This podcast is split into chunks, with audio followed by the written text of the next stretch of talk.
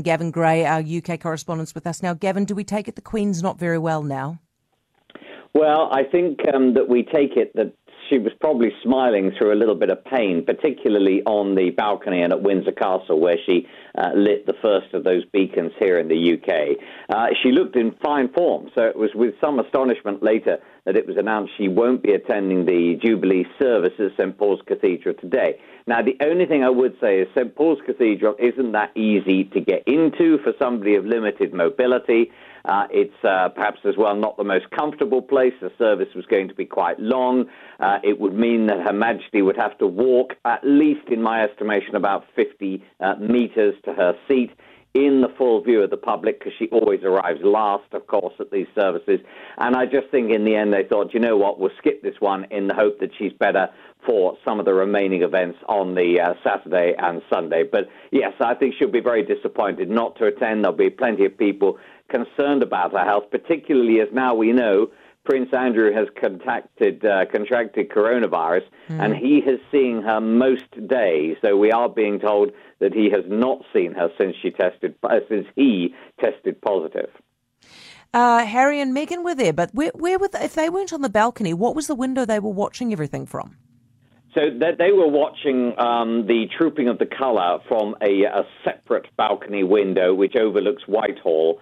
Um, and uh, uh, it's sort of a part of the sort of Duke of Wellington's old buildings.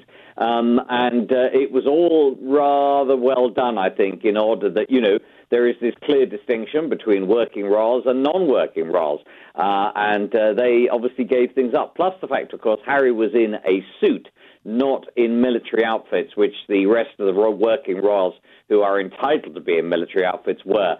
And so I think, you know, a stark difference there. Uh, now, Prince Harry and Meghan said they will be going to this St. Paul's service, so expect to see a lot more of them today. Um, and um, they, I think, are going to obviously, uh, the fear is, have this. Uh, Netflix crew going around with them. Certainly, lots of the courtiers and uh, various sources I have are really concerned that they're going to get uh, in the way, try and push the envelope as to what they're allowed to try and film.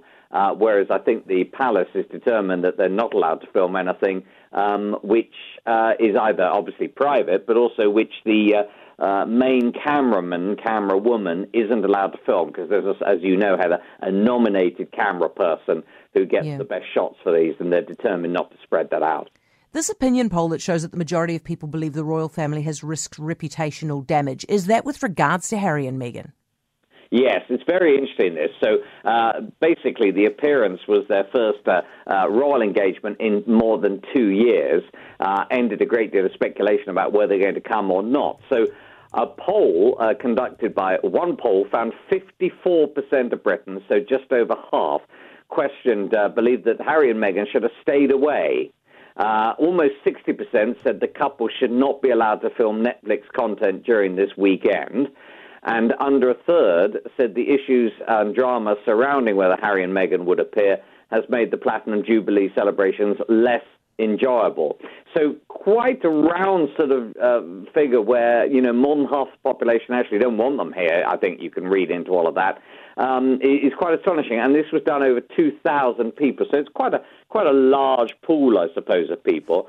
Um, the, poll, uh, the poll also found that a high number of young adults really don't feel patriotic or believe in the importance of the monarchy. And three quarters of respondents believe William will be a better king than Prince Charles. So there's no doubt as the, as the, the reins of power are handed over from one to the other, there may be a very, very different feeling when Prince Charles takes over from the Queen. Um, how is it that your government has made the aviation worker shortage worse? Well, the aviation uh, uh, hubs here have been terrible as people try to get away for the four day uh, public holiday, make the most of that um, having to take two days less off work, of course. And as we've reported, the airports, the stations have been absolutely rammed, and many flights have been cancelled. Now, there are a whole load of reasons airlines are saying, but one of them is they laid lots of staff off during the pandemic. They then have struggled to recruit staff back afterwards, and this was a peak period, so they simply didn't have the staff to cope. Now, apparently, on uh, Wednesday of this week, many of those uh, companies actually uh, spoke to the transport secretary and said, look, we need to be able to recruit workers from overseas.